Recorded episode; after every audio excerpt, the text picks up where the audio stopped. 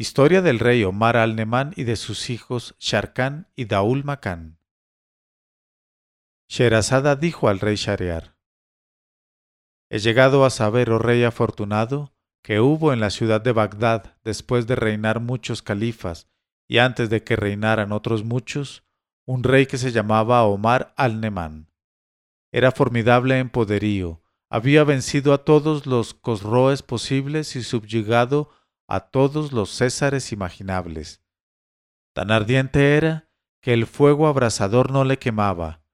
Nadie le podía igualar en las luchas ni en el campo de carreras. Si se enfurecía despedían llamas centelleantes las ventanillas de su nariz. Había conquistado todas las comarcas y extendido su dominio por todos los pueblos y ciudades. Con ayuda de Alá había sometido a todas las criaturas y había llevado sus ejércitos victoriosos hasta las tierras más apartadas. Estaban bajo su soberanía el oriente y el occidente, y entre otros países la India, el Sind, la China, el Yemen, el Edjaz, la Abisinia, el Sudán, la Siria, la Grecia y las provincias de Diarbekr, así como todas las islas del mar y cuantos ríos ilustres hay en la tierra, como Seijún y Yihán, el Nilo y el Éufrates. Había enviado correos a los límites más recónditos de la tierra para ponerla al corriente de la verdad y notificarle su imperio. Y todos los correos habían regresado para anunciarle que el mundo entero le estaba sometido, y que todos los señores reconocían respetuosamente su supremacía y a todos había extendido los beneficios de su generosidad, y anegándolos en las olas de su magnánimo esplendor, había hecho reinar entre ellos la dulce concordia y la paz fecundadora, pues era magnánimo y de alma elevada en verdad. Así es que desde todas partes afluían hacia su trono los regalos y los presentes, así como todos los tributos de la tierra, a lo largo y a lo ancho del mundo porque era justo y amado en extremo. Ahora bien, el rey Omar al-Nemán tenía un hijo llamado Sharkan, y Sharkan se llamaba así porque se revelaba como un prodigio entre los prodigios del tiempo, y sobrepujaba en valor a los héroes más animosos, derribados por él en los torneos. Manejaba maravillosamente la lanza, la espada y el carcaj. Por eso le quería a su padre con amor sin igual y lo designaba como sucesor suyo en el trono del reino. Y era cosa segura que apenas llegado a la edad de hombre, aquel asombroso Sharkan, que sólo tenía veinte años, había visto con ayuda de Alá inclinarse todas las cabezas ante su gloria. Tal era su heroísmo y su temeridad, y tanto iluminaba con el esplendor de sus hazañas, porque ya había tomado por asalto muchas plazas fuertes y ya había reducido muchas comarcas, y al extender su fama por toda la superficie del universo, crecía sin cesar su poderío y su hermosa altivez. Pero el rey Omar al-Nemán no tenía más hijo que Sharkan. Verdad es que tenía, como lo permiten el libro noble y la Sunat, cuatro mujeres legítimas, pero sólo una de ellas había sido fecundada y las otras tres habían resultado estériles.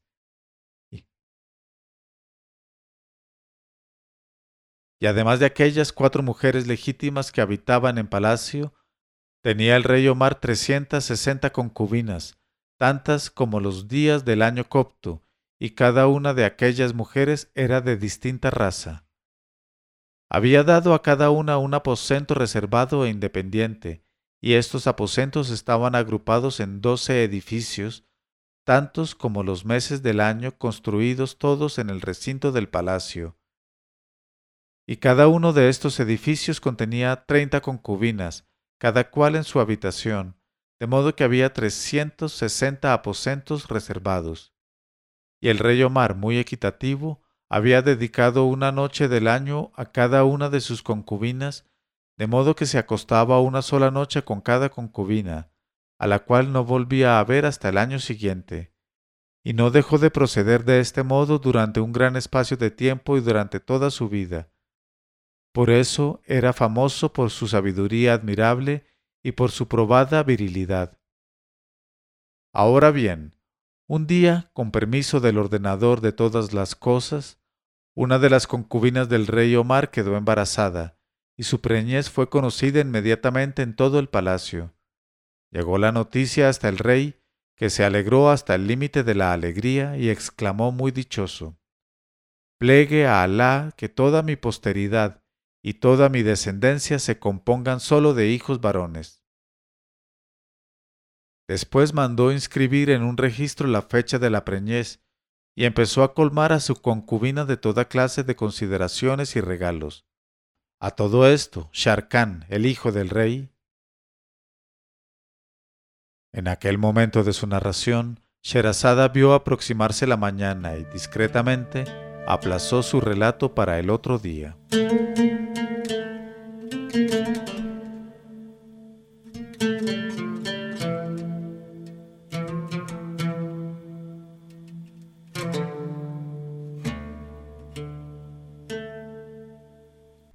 Pero cuando llegó la cuadragésima quinta noche, ella dijo, A todo esto Sharkan, el hijo del rey, se enteró del embarazo de la concubina y experimentó una gran pena, sobre todo al pensar en que el recién llegado pudiera disputarle la sucesión al trono, y resolvió suprimir al hijo de la concubina en caso de que fuera varón.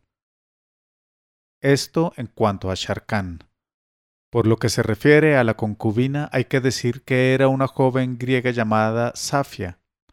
Había sido enviada como presente al rey Omar por el rey de los griegos de Caisaria, con gran cantidad de regalos magníficos.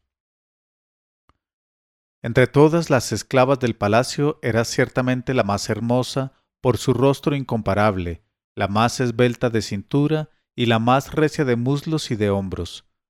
Además estaba dotada de una inteligencia muy poco común y de cualidades extraordinarias.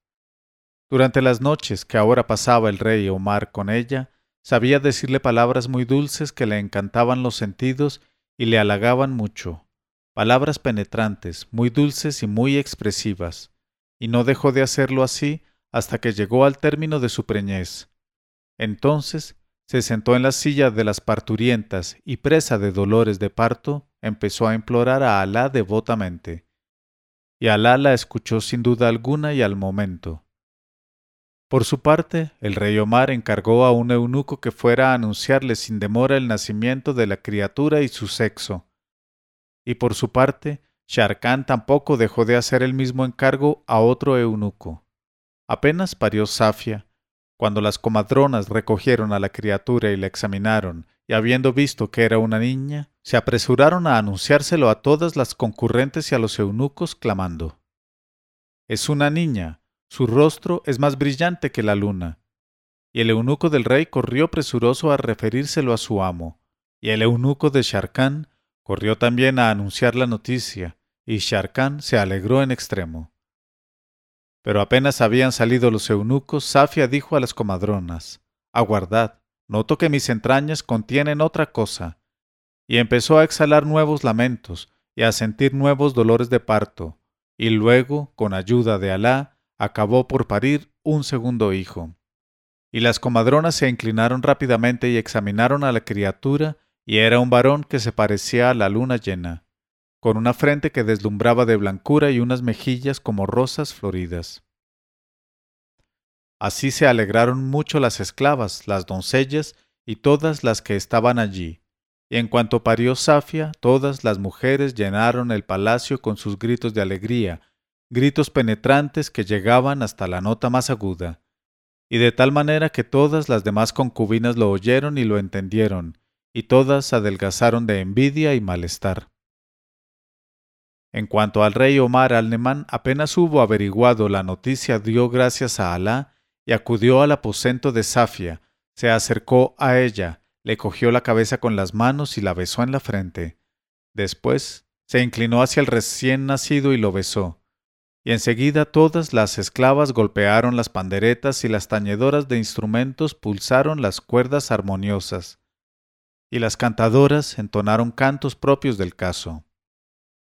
Hecho esto, mandó el rey que se llamase al recién nacido Daul Macán, luz del lugar, y a la niña Nosjatusamán, delicias del tiempo. Y todos se inclinaron para decir, escucho y obedezco. Enseguido eligió las nodrizas y las sirvientas para los dos niños, así como las esclavas y doncellas, y por último mandó repartir entre toda la gente de palacio vinos, bebidas, perfumes y tantas otras cosas que la lengua sería incapaz de enumerarlas. Cuando los habitantes de Bagdad se enteraron del doble nacimiento, adornaron e iluminaron la ciudad e hicieron grandes demostraciones de regocijo. Después llegaron los emires, los visires y los grandes del reino, y presentaron sus homenajes y felicitaciones al rey Omar al-Nemán por el nacimiento de su hijo Daul Macán y de su hija Noshatú Samán.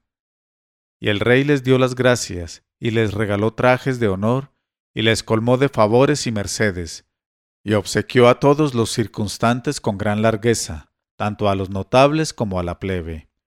Y así siguió hasta que transcurrieron cuatro años, y durante todo aquel tiempo no dejó pasar ni un solo día sin tener noticias de Safia y de los niños. Y no cesó de enviar a Safia gran cantidad de oro y plata, alhajas, orfebrería, vestidos, sedas y otras maravillas, y tuvo buen cuidado de confiar la educación de los niños y su custodia a los más adictos y avisados de sus servidores. Y esto fue todo. En cuanto a Sharkán, como andaba muy lejos guerreando y combatiendo, tomando ciudades, cubriéndose de gloria en las batallas y venciendo a los héroes más valerosos, no había sabido más que el nacimiento de su hermana Nosjatusaman. Pero el nacimiento de su hermano Daul ocurrido después de la salida del eunuco, nadie había pensado en comunicárselo. Un día entre los días, estando sentado en su trono el rey Omar al-Nemán, entraron los chambelanes de palacio, besaron la tierra entre sus manos y le dijeron, Oh rey, he aquí que llegan enviados del rey Afridonio, soberano de los Rumís y de Constantinia la Grande, y solicitan ser recibidos por ti en audiencia y presentarte sus homenajes. De modo que si accedes les daremos entrada, y si no, tu negativa acallará sus réplicas. Y el rey concedió el permiso. Cuando entraron los enviados, el rey los recibió con bondad, les mandó acercarse, les pidió noticias de su salud y los interrogó acerca del motivo de su visita.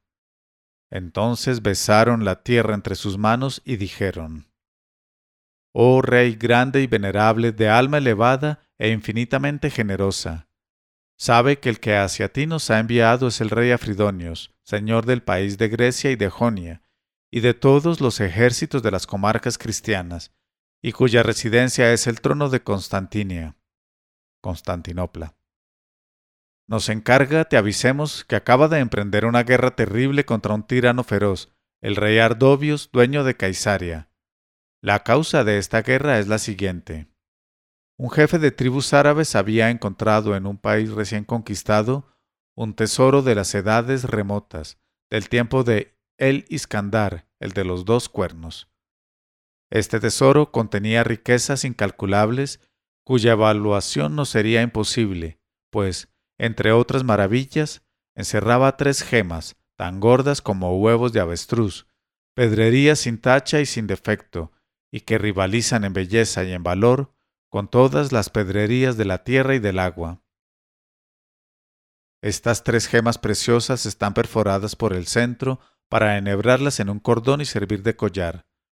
Tienen inscripciones misteriosas grabadas en caracteres jónicos, pero se sabe que llevan consigo numerosas virtudes, uno de cuyos menores efectos es preservar a toda persona que se ponga una de ellas al cuello de todas las enfermedades, y especialmente de calenturas e irritaciones. Los recién nacidos son los más sensibles a estas virtudes. Por lo tanto, cuando el jefe árabe se dio cuenta de estos efectos maravillosos y sospechó las demás virtudes misteriosas, pensó que aquella era la mejor ocasión de granjearse la buena voluntad de nuestro rey Afridonios, y se dispuso inmediatamente a enviarle como regalo las tres gemas preciosas así como una gran parte del tesoro. Mandó pues preparar dos naves, una cargada de riquezas con las tres gemas preciosas destinadas como regalo a nuestro rey, y otra tripulada por hombres que iban como escolta de aquel precioso tesoro para preservarle de los ataques de ladrones o enemigos. Sin embargo, estaba seguro de que nadie se atrevería a atacarle, ni a él directamente, ni a las cosas enviadas por él y destinadas a nuestro poderoso rey Afridonios, pues el camino que habían de seguir los navíos era por el mar, a cuyo extremo se encuentra Constantinia. Por eso, apenas estuvieron dispuestos los dos navíos, zarparon y se dieron a la vela hacia nuestro país. Pero un día, que habían fondeado en una rada no lejos de nuestra tierra, los asaltaron súbitamente unos soldados griegos de nuestro vasallo el rey Ardovios de Caisaria, y les arrebataron cuanto allí se había acumulado en riquezas, tesoros y cosas maravillosas, y entre estas las tres gemas preciosas y después mataron a todos los hombres y se apoderaron de las naves. Cuando tal acción llegó a conocimiento de nuestro rey, mandó inmediatamente contra el rey Ardovios un cuerpo de ejército que fue aniquilado. Enseguida mandó otro que fue aniquilado también. Entonces nuestro rey Afridonios se enfureció en extremo y juró que se pondría personalmente al frente de todos sus ejércitos reunidos, y no regresaría hasta haber destruido la ciudad de Caisaria, asolando todo el reino de Ardovios y arruinando por completo todos los pueblos que de él dependieran. Y ahora, oh sultán lleno de gloria, venimos a reclamar tu auxilio y a solicitar tu eficaz y poderosa alianza. Y al ayudarnos con tus fuerzas y soldados, indudablemente has de acrecentar tu gloria e ilustrarte con nuevas hazañas. Y he aquí que nuestro rey nos ha cargado con pesados regalos de todas clases, como homenaje a tu generosidad, y te ruega con insistencia que le otorgues el favor de verlos con buenos ojos y aceptarlos con corazón magnánimo. Dichas estas palabras, los enviados se callaron y se prosternaron y besaron la tierra entre las manos del rey Omar al-Nemán. He aquí en qué consistían aquellos presentes del rey Afridonios, señor de Constantinia. En este momento de su narración, Sherazada vio apuntar la mañana y se calló discretamente.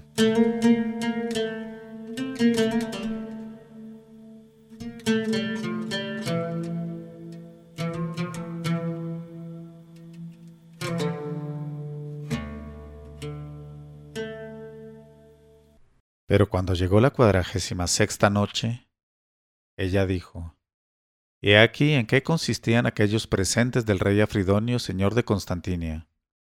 Había cincuenta muchachas vírgenes, bellas entre las más bellas de las hijas de Grecia.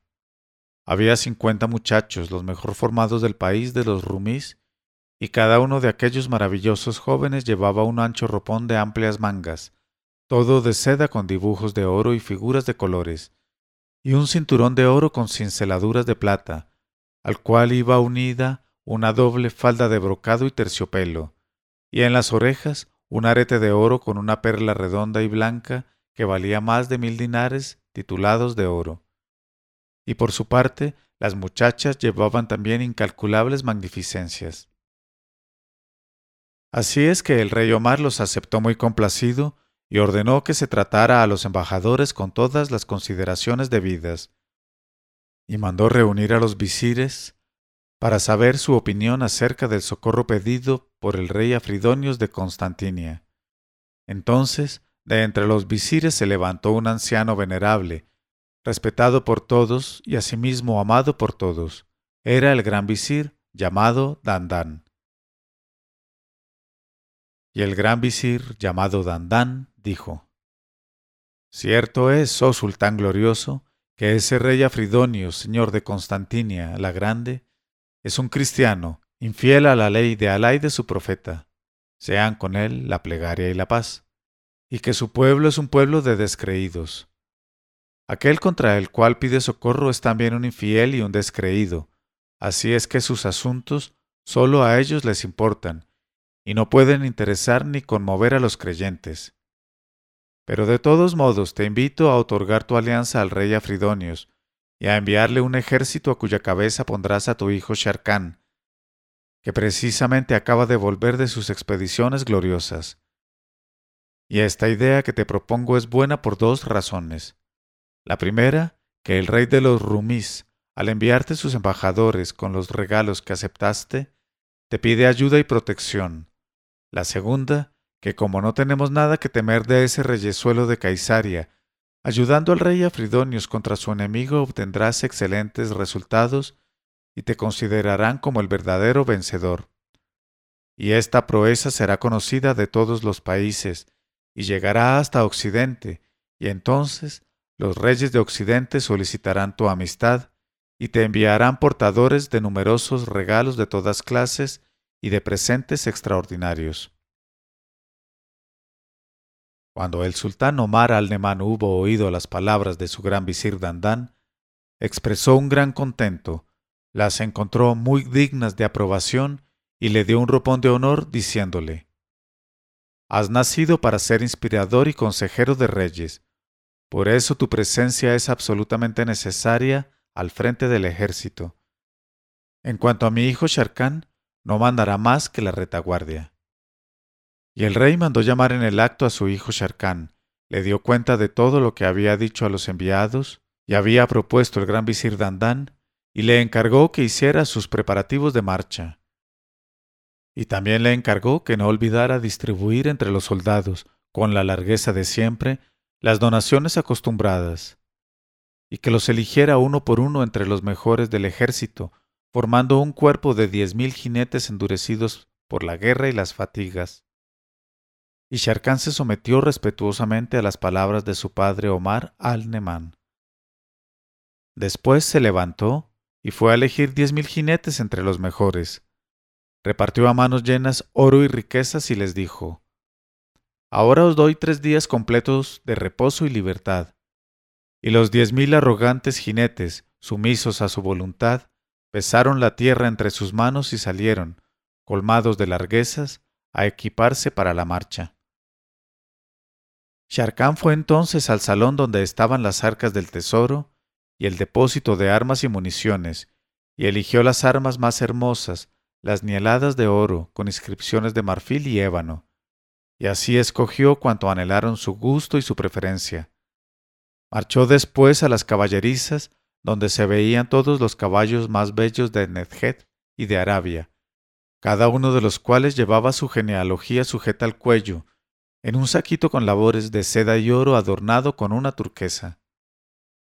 Allí escogió los caballos de las razas más famosas, y para sí eligió un vallo oscuro de piel lustrosa, ojos a flor de cara, anchos cascos, cola soberbiamente alta y orejas finas como las de las gacelas.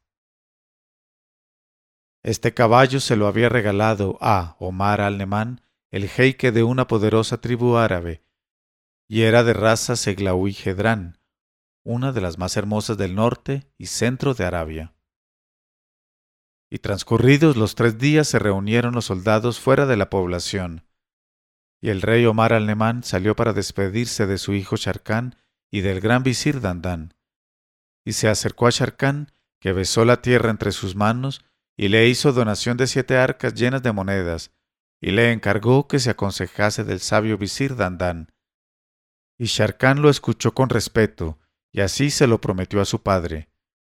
Entonces el rey se volvió hacia el visir Dandán, y le recomendó a su hijo Sharkán y a los soldados de Sharkán.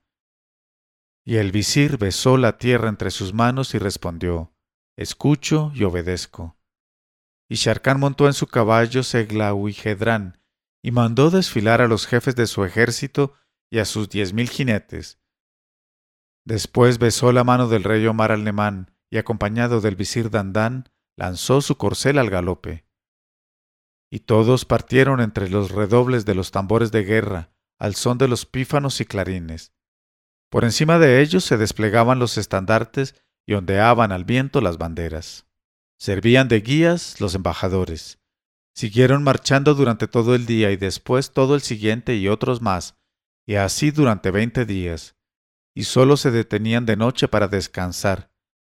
Y llegaron a un valle cubierto de bosques y lleno de arroyos, y como era de noche, Sharkán dio orden de acampar e hizo saber que el reposo duraría tres días. Y se apearon los jinetes, armaron las tiendas y se dispersaron por todas partes. Y el visir Dandán mandó colocar su tienda en el centro del valle y junto a ella las de los enviados del rey Afridonios de Constantinia. En cuanto a Sharkán, tan pronto como se dispersaron los soldados, mandó a sus guardias que lo dejaran solo y fueran a donde estaba el visir. Y después soltó las riendas a su corcel, pues quería recorrer el valle y poner en práctica los consejos de su padre el rey Omar, el cual le había encargado que tomase todas las precauciones al acercarse al país de los rumís, fueran amigos o enemigos y no dejó de galopar hasta que hubo transcurrido la cuarta parte de la noche.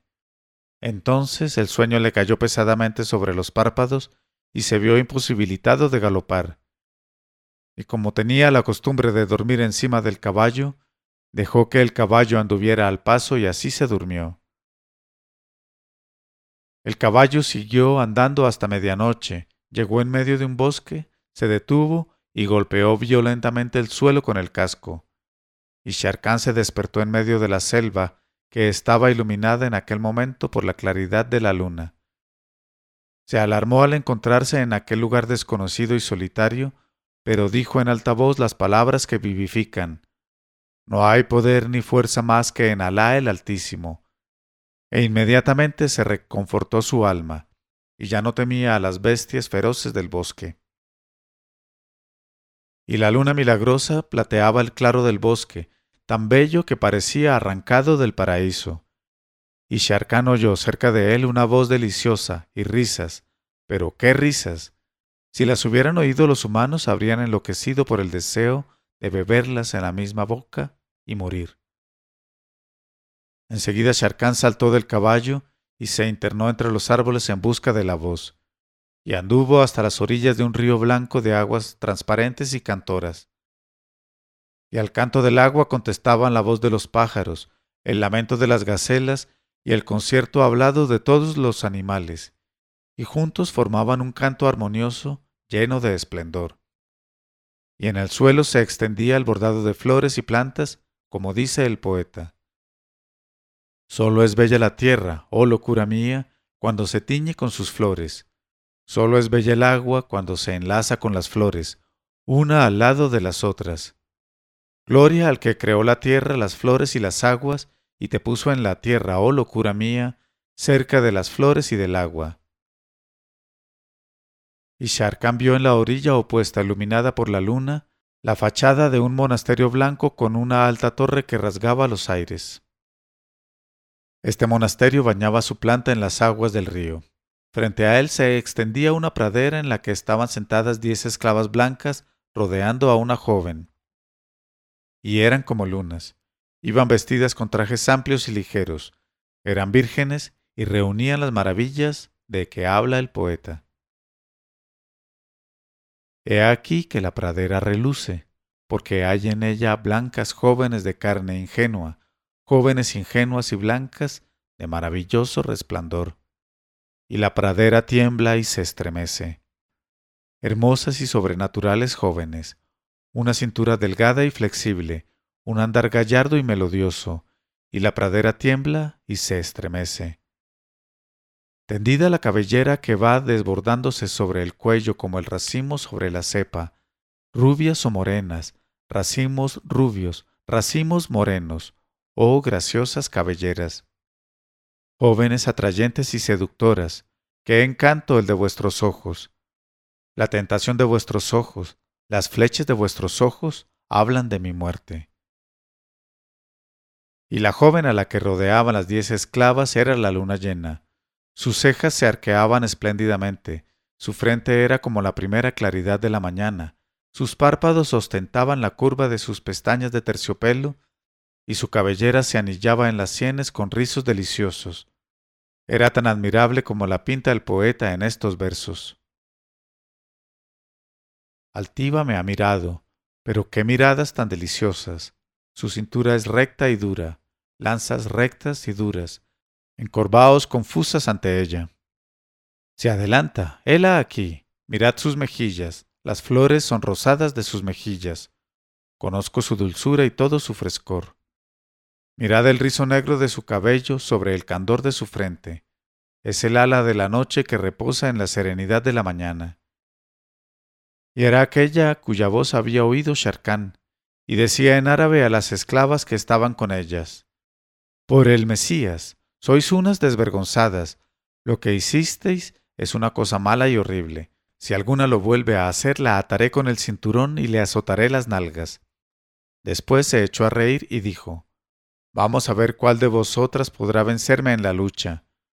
Las que quieran luchar que vengan antes de que se ponga la luna y aparezca la mañana. Y una de las jóvenes se levantó y quiso luchar con su ama, pero enseguida fue derribada al suelo. Después la segunda y la tercera y todas las demás. Y cuando triunfó de todas las esclavas, salió súbitamente del bosque una vieja que, dirigiéndose al grupo, dijo ¿Piensas haber alcanzado un gran triunfo derribando a estas pobres muchachas que no tienen ninguna fuerza? Si verdaderamente sabes luchar, atrévete a luchar conmigo. Soy vieja, pero todavía puedo ser maestra tuya. Ven, pues. Pero la joven contuvo su furor y dijo sonriendo a la vieja, Oh respetable madre de todas las calamidades, por el Mesías, ¿quieres realmente luchar conmigo o solo ha sido una broma? La vieja respondió, Nada de eso, mi desafío es formal. En este momento de su narración, Sherazada vio aparecer la mañana y se cayó discretamente.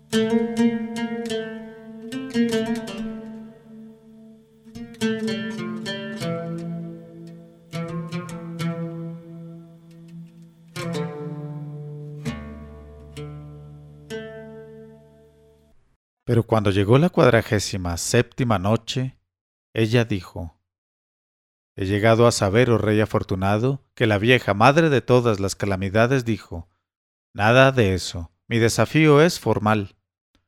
Entonces la joven vencedora repuso, Oh mi señora madre de todas las calamidades, si verdaderamente te quedan fuerzas para luchar, he aquí que pronto lo sabrán mis brazos y avanzó hacia la vieja, que se ahogaba de cólera, y todos los pelos de su horrible cuerpo se habían puesto de punta, como espinas de erizo. Y dijo la vieja, Por el Mesías, que no hemos de luchar sino desnudas.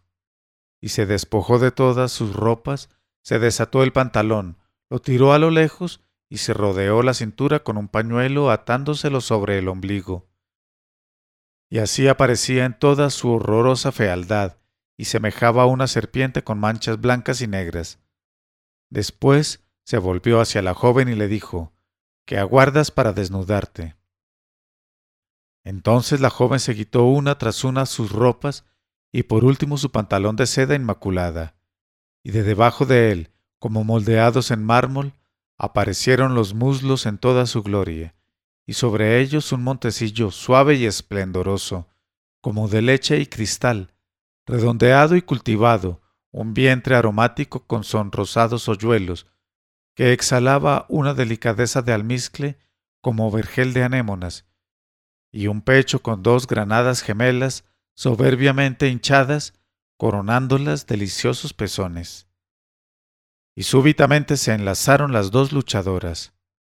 Y todo eso fue, Sharkan se reía de la fealdad de la vieja al mismo tiempo que admiraba las perfecciones de la joven de miembros armoniosos, y levantó la cabeza al cielo y pidió fervorosamente a Alá la victoria de la joven sobre la vieja. Y he aquí que en el primer asalto la joven luchadora se desprendió enseguida, agarró a la vieja por el pescuezo, sujetándola con la mano izquierda, hundió la otra mano en la ranura de los muslos, la levantó a pulso y la tiró a seis pies en el suelo y la vieja cayó pesadamente de espaldas, retorciéndose. Y el golpe le hizo levantar las piernas al aire, quedando al descubierto con toda su risible fealdad los detalles peludos de su piel arrugada, y soltó dos terribles pedos, uno de los cuales levantó una nube de polvo, y el otro subió a modo de columna de humo hacia el cielo. Y desde arriba la luna iluminaba toda esta escena. Mientras tanto, Sharkan se reía silenciosamente hasta el límite de la risa, de tal modo que se cayó de espaldas, pero se levantó y dijo Realmente esta vieja merece el nombre de madre de todas las calamidades. Ya veo que es una cristiana, lo mismo que la joven victoriosa y las otras diez mujeres. Y se aproximó al lugar de la lucha, y vio a la joven luchadora, que cubría con un velo de seda muy fina las desnudeces de la vieja y le ayudaba a ponerse la ropa y le decía, Oh mi señora, madre de todas las calamidades, dispénsame, si he luchado contigo ha sido porque tú lo pediste. No tengo la culpa de lo ocurrido, pues si caíste de este modo fue por haberte escurrido de entre mis manos. Pero afortunadamente no te has hecho daño ninguno. Y la vieja, llena de confusión, se alejó rápidamente sin contestar nada y desapareció en el monasterio y sólo quedaron en la pradera las diez jóvenes rodeando a su ama. Y Sharkan pensó, sea cual fuera el destino, siempre es beneficioso. Estaba escrito que había de dormirme sobre el caballo para despertarme aquí, y esto es por mi buena suerte, porque esa admirable luchadora de musculatura tan perfecta, así como sus diez compañeras no menos deseables, han de servir de pasto al fuego de mi deseo y montó en su caballo Seglahuigedrán, y avanzó hacia aquel lugar con el alfanje desenvainado. Y el caballo corría con la rapidez del dardo lanzado por una mano poderosa. Y he aquí que Sharkán llegó a la pradera y exclamó, Solo Alá es grande. Y la joven se levantó rápida, corrió hacia la orilla del río que tenía seis brazas de ancho, y de un salto se puso al otro lado. Y desde allí gritó con voz enérgica aunque deliciosa, ¿Quién eres para atreverte a perturbar nuestro retiro? ¿Cómo te aventuras a lanzarte sobre nosotras, blandiendo la espada cual un soldado entre los soldados? Di de dónde vienes y a dónde vas. Y no quieras engañarme, pues la mentira sería tu perdición. Sabe que estás en un sitio del cual no ha de serte fácil salir en bien. Me bastaría gritar para que acudiesen enseguida cuatro mil guerreros cristianos guiados por sus jefes Di pues lo que deseas. Si es que te has extraviado por el bosque, te indicaremos de nuevo el camino. Habla.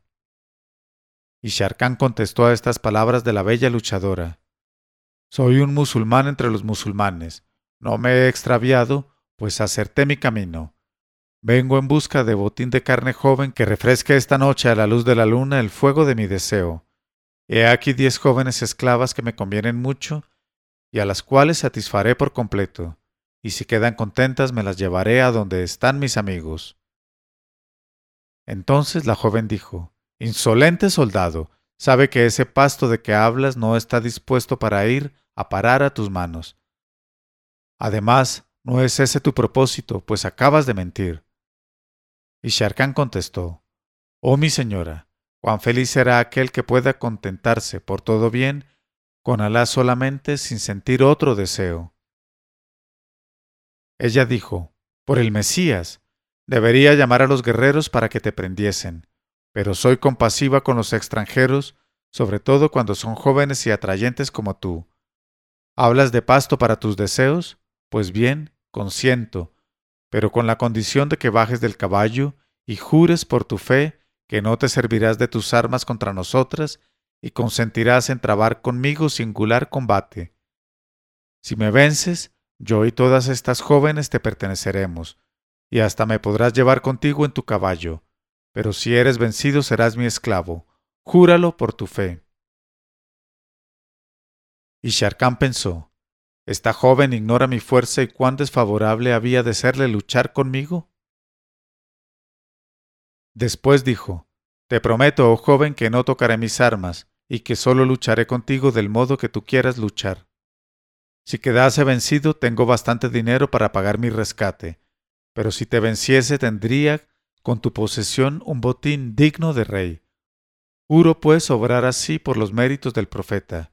Sean para él la plegaria y la paz de Alá. Y la joven dijo, Jura por aquel que ha introducido las armas en los cuerpos y ha dado sus leyes a los humanos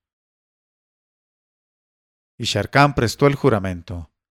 Entonces la joven franqueó el río de otro salto y volvió a la orilla junto a aquel joven desconocido, y sonriéndole le dijo, He de lamentar que te marches, oh mi señor, pero no debes permanecer aquí porque se acerca la mañana.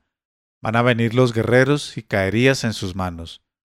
¿Y cómo podrías resistir a mis guerreros cuando una sola de mis mujeres te vencería? Y dicho esto, la joven luchadora quiso alejarse hacia el monasterio sin trabar ninguna lucha. Y Sharkan llegó al límite del asombro, pero intentó detener a la joven y le dijo, Oh dueña mía, desdeña si quieres el luchar conmigo, pero por favor no te alejes así, no abandones al extranjero lleno de corazón. Y ella, sonriendo, contestó, ¿Qué quieres, joven extranjero? Habla y tu deseo quedará satisfecho. Y Sharkan dijo, Después de pisar el suelo de tu país, oh mi señora, y de haberme endulzado con las mieles de tu gentileza, ¿cómo alejarme sin haber gustado el manjar de tu hospitalidad? Heme aquí convertido en un esclavo entre tus esclavos. Y ella contestó, apoyando sus palabras con una sonrisa incomparable. Verdad dices, oh joven extranjero, el corazón que niega la hospitalidad es un corazón infame. Haz pues el favor de aceptar la mía, y tu lugar estará sobre mi cabeza y sobre mis ojos. Monta de nuevo en tu caballo y sígueme por la orilla del río. Eres mi huésped desde este momento. Entonces Sharkan lleno de alegría montó a caballo y echó a andar junto a la joven, seguido de todas las demás, hasta llegar a un puente levadizo de madera de álamo, tendido frente a la puerta principal del monasterio, que subía y bajaba por medio de cadenas y garruchas. Entonces se apeó Sharkan. La joven llamó a una de sus doncellas y en lengua griega le dijo Toma ese caballo, llévalo a las cuadras y cuida de que nada le falte. Y Sharkan se lo agradeció a la joven, oh soberana de belleza, he aquí que llegas a ser para mí cosa sagrada y sagrada doblemente, por tu hermosura y por tu hospitalidad. ¿Quieres volver sobre tus pasos y acompañarme a Bagdad, mi ciudad, en el país de los musulmanes, donde verás cosas maravillosas y admirables guerreros? Entonces sabrás quién soy. Ven, joven cristiana, vamos a Bagdad. Y la hermosa repuso, Por el Mesías, te creía más sensato, oh joven. ¿Intentas raptarme? ¿Pretendes llevarme a Bagdad donde caería en manos de ese terrible rey Omar alemán que tiene 360 concubinas en 12 palacios, precisamente según el número de los días y los meses, y abusaría ferozmente de mi juventud, pues serviría para satisfacer sus deseos durante una noche, y después me abandonaría. Tal es la costumbre entre vosotros los musulmanes. No hables, pues, así, ni esperes convencerme. Aunque fueras Sharkan en persona, el hijo del rey Omar, cuyos ejércitos invaden nuestro territorio, no te haría caso.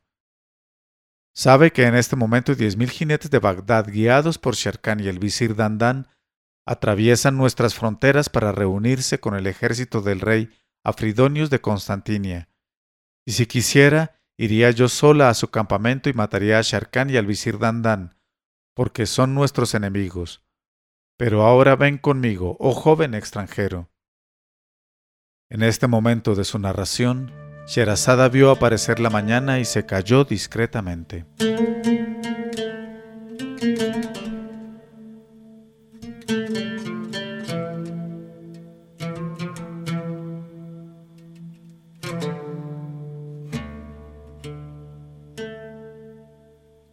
Pero cuando llegó la cuadrigésima octava noche, ella dijo, He llegado a saber, oh rey afortunado, que la joven dijo a Sharkan, a quien estaba muy lejos de conocer, Ahora ven conmigo, oh joven extranjero.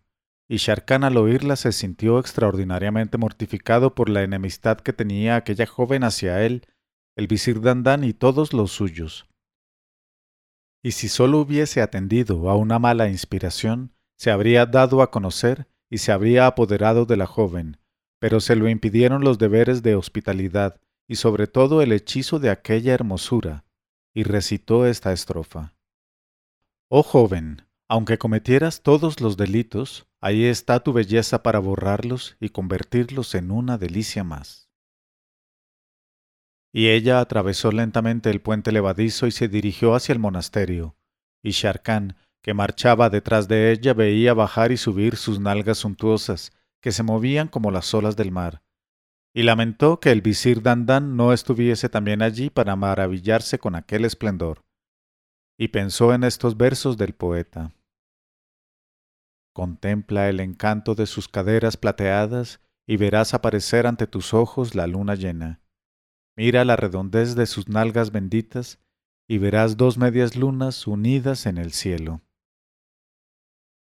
Y llegaron a un gran pórtico con arcadas de mármol transparente, y entraron por una larga galería que corría a lo largo de diez arcadas con columnas de pórfido, y en medio de cada arcada colgaba una lámpara de cristal de roca, esplendente como el sol. Allí esperaban a su ama las jóvenes doncellas con candelabros encendidos que desprendían aromática fragancia, y llevaban ceñida la frente con cintas de seda y pedrerías de todos los colores. Abrieron la marcha conduciendo a los dos jóvenes a la sala principal, y Sharkan vio unos magníficos cojines alineados junto a la pared alrededor de toda la sala. Y en las puertas y ventanas pendían grandes cortinajes con una gran corona de oro. Todo el suelo estaba tapizado con preciosos mosaicos de alegres colores. En medio de la sala se abría el tazón de una fuente con veinticuatro surtidores de oro, y el agua caía musicalmente con centellos de metal y de plata. Y en el fondo de la sala había un lecho cubierto de sedas como sólo existen en los palacios de los reyes. Y la joven dijo a Sharkan, Sube a esa cama, oh mi señor, y déjate servir. Y Sharkan subió a la cama muy dispuesto a dejarse servir. Y la dama salió de la sala y dejó a Sharkan con las jóvenes esclavas, cuyas frentes estaban coronadas de pedrería. Pero como la joven tardase en volver, preguntó Sharkan a las esclavas a dónde había ido, y éstas le contestaron, Se ha ido a dormir, y nosotras estamos aquí para servirte según mandes y Sharkan no supo qué pensar. Pero las muchachas le llevaron toda clase de manjares exquisitos, ofreciéndoselos en amplias bandejas labradas, y Sharkan comió hasta saciarse. Después le presentaron el jarro y la palangana de oro con relieves de plata, y dejó que corriera por sus manos el agua perfumada con rosas y azahar. Pero de pronto comenzó a preocuparle la suerte de sus soldados a quienes había dejado solos, y se reconvino por haber olvidado los consejos de su padre. Pero aumentaba su pena el no saber nada de la joven, ni del lugar en que se encontraba, y recitó entonces estas estrofas del poeta. Si he perdido mi fuerza y mi valor es leve mi culpa, porque me han engañado y traicionado de tantos modos. Libertadme, oh amigos míos, de mi dolor, de ese dolor de amar que me ha hecho perder las fuerzas y toda mi alegría. He aquí que mi corazón extraviado por el amor se ha extraviado y derretido, se ha derretido y no sé a quién lanzar mi grito de angustia. Cuando Sharkan acabó de recitar estas estrofas, se durmió y no se despertó hasta por la mañana, y vio entrar en la sala un tropel de beldades, veinte jóvenes como lunas que rodeaban a su ama, y ésta en medio de las otras parecía la luna entre las estrellas, estaba vestida con magníficas sederías adornadas con dibujos y figuras. Su cintura parecía aún más fina y sus caderas más suntuosas debajo del cinturón que las tenía cautivas. Este cinturón era de oro afiligranado con pedrería, y con tal cintura y tales caderas semejaba la joven una mesa de cristal diáfano en cuyo centro se plegara delicadamente una fina rama de plata. Los pechos eran más soberbios y más salientes. Sujetaba su cabellera una redecilla de perlas con toda clase de pedrería, y rodeada de las veinte doncellas a derecha e izquierda, que le llevaban la cola de su soberbio vestido, adelantaba maravillosa contoneándose. Y al verla sintió Sharkan oscurecida su razón, y se olvidó de sus soldados y del visir y hasta de los consejos de su padre, y se puso de pie, imantado por aquellos encantos, y recitó estas estrofas. Poderosa de caderas, inclinada y cimbreante, tus miembros son flexibles y suaves, tu garganta resbaladiza y dorada. Ocultas, oh hermosísima, los tesoros interiores. Yo tengo ojos aguados que atraviesan todas las opacidades. Entonces la joven se acercó a él y le miró largamente. Después le dijo, Eres Sharkan, ya no lo dudo. Oh Sharkan, hijo de Omar al-Neman, oh héroe magnánimo. He aquí que iluminas esta morada y la honras. Dime, oh Sharkan, ¿has pasado la noche tranquilo? Háblame, y sobre todo no finjas más. Deja la mentira a los maestros de la mentira, porque la ficción y la mentira no son los atributos de los reyes, ni sobre todo el más grande de los reyes. Cuando Sharkan oyó estas palabras, comprendió que de nada le serviría el negar y respondió, Oh tú, la muy dulce, soy Sharkan Omar al-Neman. Soy aquel que sufre porque el destino lo arrojó sin defensa entre tus manos. Haz de mí lo que quieran tu gusto y tu deseo, oh desconocida de los ojos negros. Entonces la joven bajó un momento los ojos hacia el suelo como si meditase. Después, mirando a Sharkan, le dijo, Apacigua tu alma y endulza tus miradas. ¿Olvidas que eres mi huésped? ¿Olvidas que ha mediado entre nosotros el pan y la sal? ¿Olvidas también que sostuvimos más de una conversación amistosa? En adelante estarás bajo mi protección y a beneficio de mi lealtad. No temas, porque, por el Mesías, si toda la tierra se lanzara contra ti, nadie te tocaría antes de que mi alma saliera del cuerpo en defensa tuya. Dijo, y fue a sentarse gentilmente a su lado y se puso a hablarle con la más dulce sonrisa. Después llamó a una de sus esclavas y le habló en lengua griega, y la esclava salió para volver acompañada de otras que llevaban grandes bandejas con manjares de todas clases, y otras con frascos y jarrones de bebidas. Pero Sharkan no se atrevía a probar aquellos manjares, y la joven al observarlo le dijo ¿Vacilas, oh Sharkan, en probar mis manjares? ¿Sospechas alguna traición? ¿Olvidas que ayer te pude matar? Y se apresuró a alargar la mano y a tomar un poco de cada plato. Y Sharkan se avergonzó de sus sospechas, empezó a comer, y ella con él hasta que se saciaron. Después de haberse lavado las manos, colocaron las flores y mandaron traer bebidas en grandes jarrones de oro, plata y cristal y las había de todos los colores y de las mejores clases. Y la joven llenó una copa de oro y fue la primera en beber, y después la llenó de nuevo y se la ofreció a Sharkan, que bebió, y ella le dijo, Oh musulmán, ¿ves cómo así la vida es fácil y agradable? En este momento de su narración, Sherazada vio aparecer la mañana y se calló discretamente.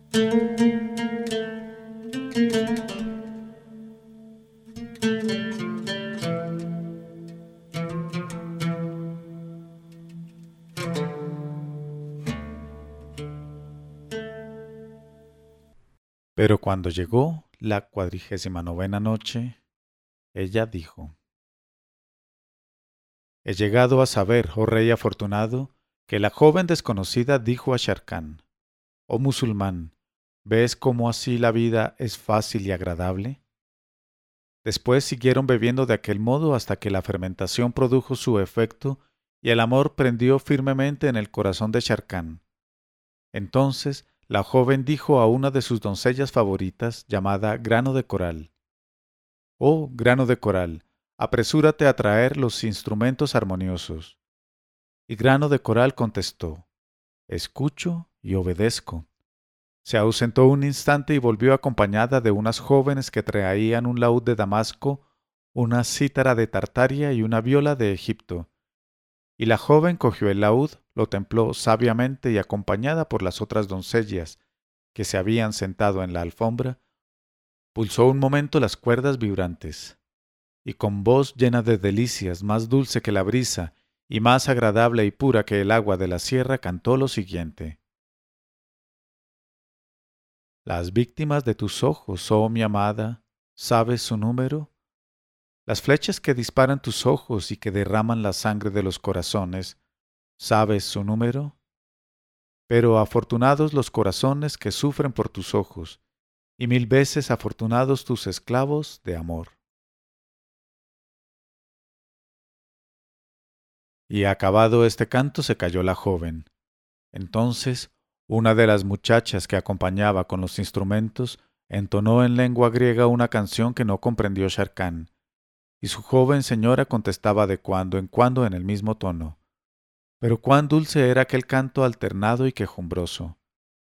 Y la joven dijo a Sharkan, Oh musulmán entre los musulmanes, ¿has comprendido nuestra canción?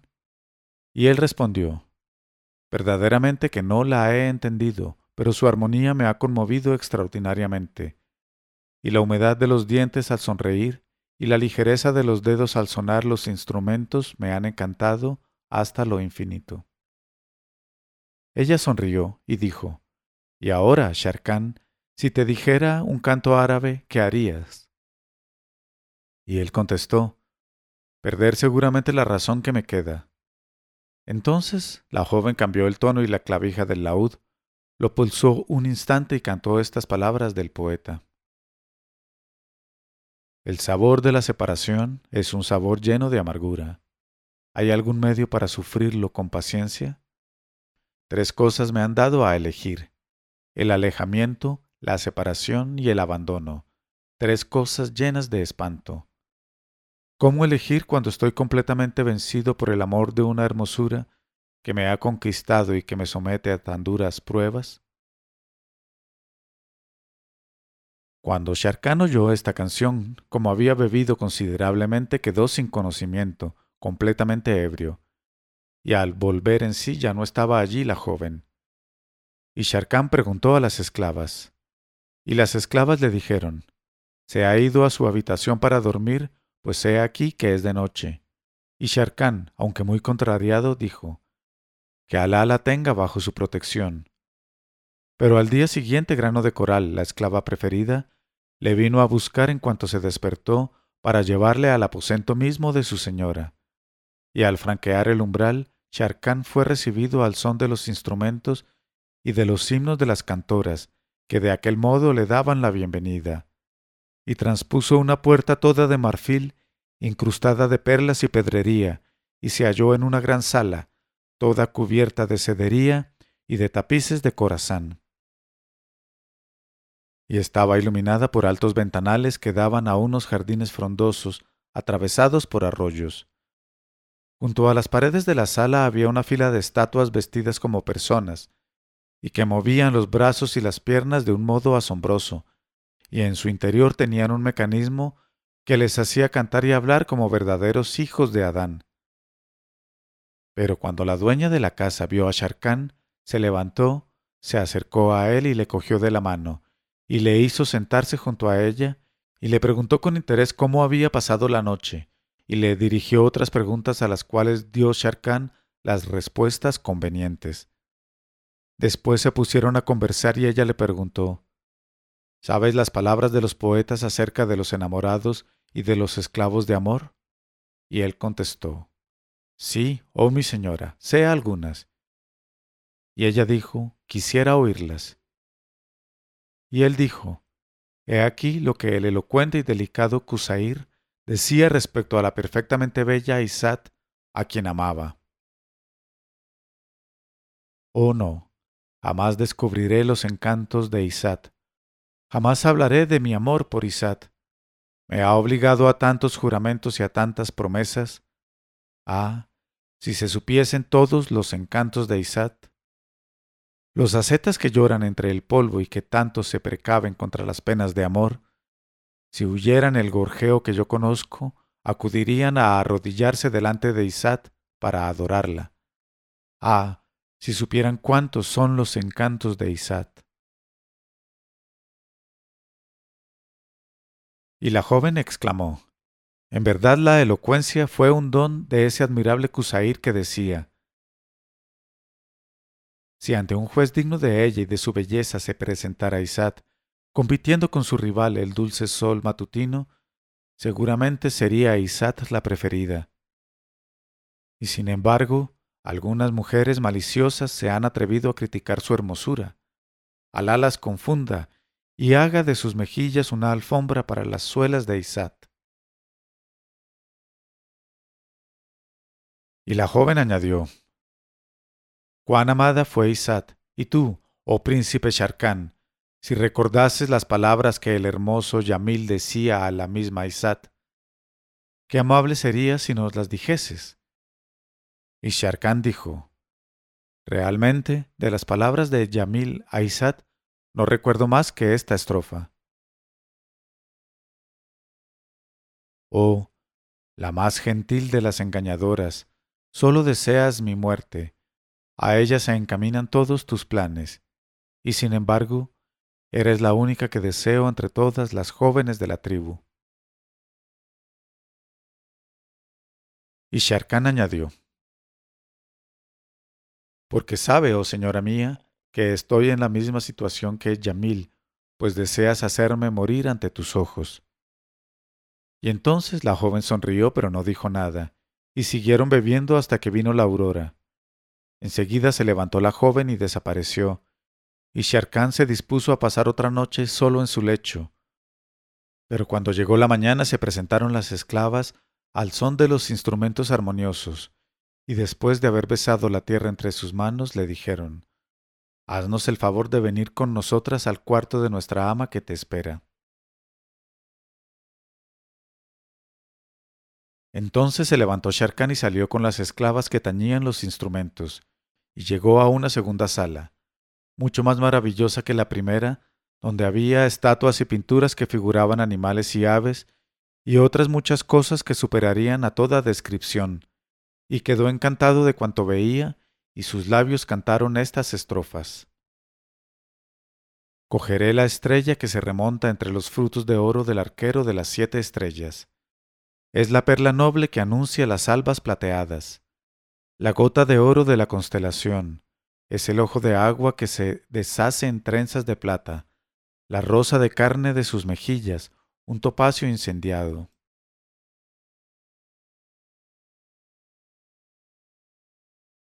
Sus ojos dan el color a la violeta, sus ojos rodeados de cola azul. Y la joven se levantó, fue a coger de la mano a Sharkán, le hizo sentarse a su lado y le dijo, Oh príncipe Sharkán, seguramente conoces el juego del ajedrez. Y él dijo, Lo conozco, pero por favor, no seas como aquella de quien se queja el poeta. En vano me lamento, estoy martirizado por el amor, no puedo apagar la sed en su boca dichosa, ni respirar la vida bebiéndola en sus labios. No es que me desprecie ni que me falten sus atenciones, ni que olvide el ajedrez para distraerme, pero ¿acaso mi alma tiene sed de distracciones ni de juego?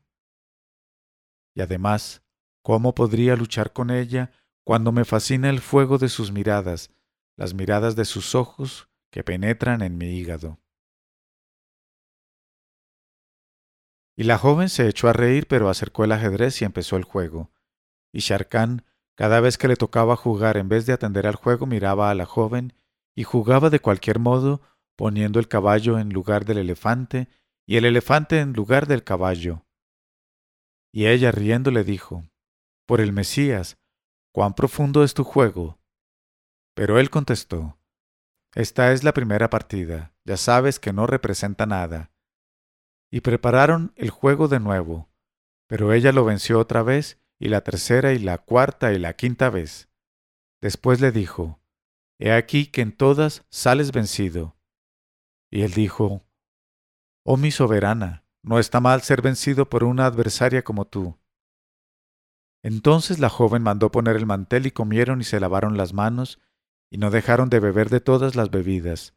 Y la joven cogió un arpa y diestramente preludió unas notas lentas y melodiosas, y cantó estas estrofas. Nadie escapa a su destino, así esté oculto o no lo esté, así tenga el rostro sereno o amargado. Olvídalo todo, oh amigo mío, y bebe por la belleza y por la vida. Soy la hermosura que ningún hijo de la tierra puede mirar indiferentemente. Cayó, y sólo el arpa resonó bajo los finos dedos de marfil, y Sharkan, arrebatado, se sentía perdido en deseos infinitos. Entonces, tras un nuevo preludio, la joven cantó. La amistad verdadera no puede soportar la amargura de la separación. Hasta el sol palidece cuando tiene que dejar a la tierra. Pero apenas cesó este canto, oyeron un enorme tumulto y un gran vocerío, y vieron que avanzaba un tropel de guerreros cristianos con las espadas desnudas y gritaban He aquí que has caído en nuestras manos, he aquí, oh Sharkan, tu día de perdición. Y al oír Sharkan estas palabras pensó enseguida en una traición, encaminándose sus sospechas contra la joven. Pero cuando se volvía hacia donde estaba, dispuesta a reconvenirla, la vio lanzarse afuera muy pálida. Y la joven llegó ante los guerreros y les dijo, ¿Qué queréis? Entonces se adelantó el jefe de los guerreros y le contestó, después de haber besado la tierra entre sus manos, Oh reina llena de gloria, oh mi noble señora Abrisa, la perla más noble entre las perlas de las aguas, ¿ignoras la presencia del que está en este monasterio? Y la reina Abrisa contestó, ¿De quién hablas? Y él dijo, Hablo de aquel a quien llaman maestro de héroes, el destructor de ciudades, el terrible Sharkan ibn Omar al-Neman, aquel que no ha dejado una torre sin destruirla, ni una fortaleza sin derribarla. Ahora bien, oh reina Abrisa, el rey Ardovios, tu padre y señor nuestro, ha sabido en Caisaria, su ciudad, por los propios labios de la anciana madre de todas las calamidades, que el príncipe Sharkan estaba aquí, porque la madre de todas las calamidades ha dicho al rey que había visto a Sharkan en el bosque cuando se dirigía a este monasterio. Así pues, oh reina, tu mérito es inconmensurable por haber cogido al león en tus redes, facilitándonos la victoria sobre el ejército de los musulmanes.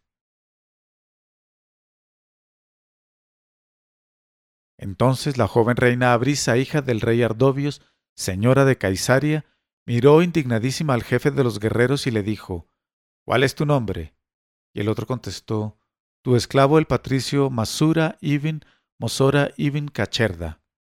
Y ella le dijo, ¿Y cómo es que has osado, oh insolente Masura, entrar en este monasterio sin avisarme ni pedir permiso?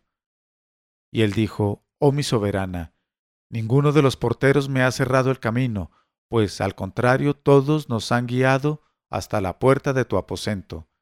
Y ahora, según las órdenes de tu padre, esperamos que nos entregues a ese Sharkan, el guerrero más formidable entre los musulmanes. Y la reina Abrisa dijo, Pero, ¿qué piensas? ¿No sabes que esa madre de todas las calamidades es una embustera? Por el Mesías, Aquí hay un hombre, pero no es el Sharkan de quien hablas, sino un extranjero que ha venido a pedirnos hospitalidad, y enseguida se la hemos otorgado generosamente. Y además, aun en el caso de que fuera Sharkan, los deberes de la hospitalidad me mandan protegerle contra todo el mundo. Nunca se dirá que Abrisa hizo traición al huésped después de haber mediado entre ellos el pan y la sal. De modo que lo que debes hacer, oh Patricio Masura, es marcharte enseguida cerca del rey mi padre, besarás la tierra entre sus manos, y le dirás que la vieja madre de todas las calamidades ha mentido y le ha engañado. El patricio Masura dijo, Reina Abrisa, no puedo volver junto al rey Ardovius tu padre sin llevar al prisionero como nos ha mandado. Ella llena de cólera dijo, ¿Quién te mete en estas cosas, oh guerrero? Solo te toca combatir cuando puedas, pues te pagan para combatir, pero guárdate de meterte en asuntos que no te incumben. Además, si te atrevieras a atacar a Sharkan, lo pagarás con tu vida y con la vida de todos los guerreros que están contigo. Y he aquí que lo voy a llamar para que venga con su alfanje y su escudo. Y el patricio Masura dijo, Oh, qué desgracia la mía, porque si me libro de tu cólera, caeré en la de tu padre nuestro rey, si se presentase ese Sharkan lo mandaría detener inmediatamente por mis soldados, y lo llevaría prisionero entre las manos de tu padre, el rey de Caisaria. Y Abrisa exclamó, Hablas demasiado para ser un guerrero, oh patricio Masura, y tus palabras exceden en punto a pretensión e insolencia. ¿Olvidas acaso que sois cien contra uno?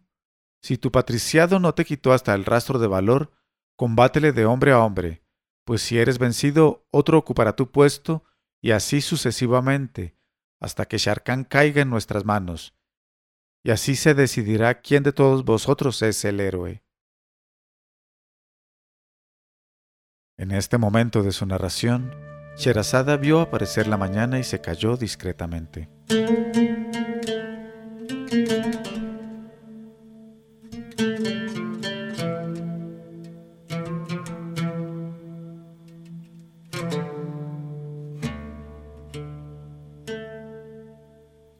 Leyó Mauricio Duque Arrubla. Mil una noches.co 1001 noches.co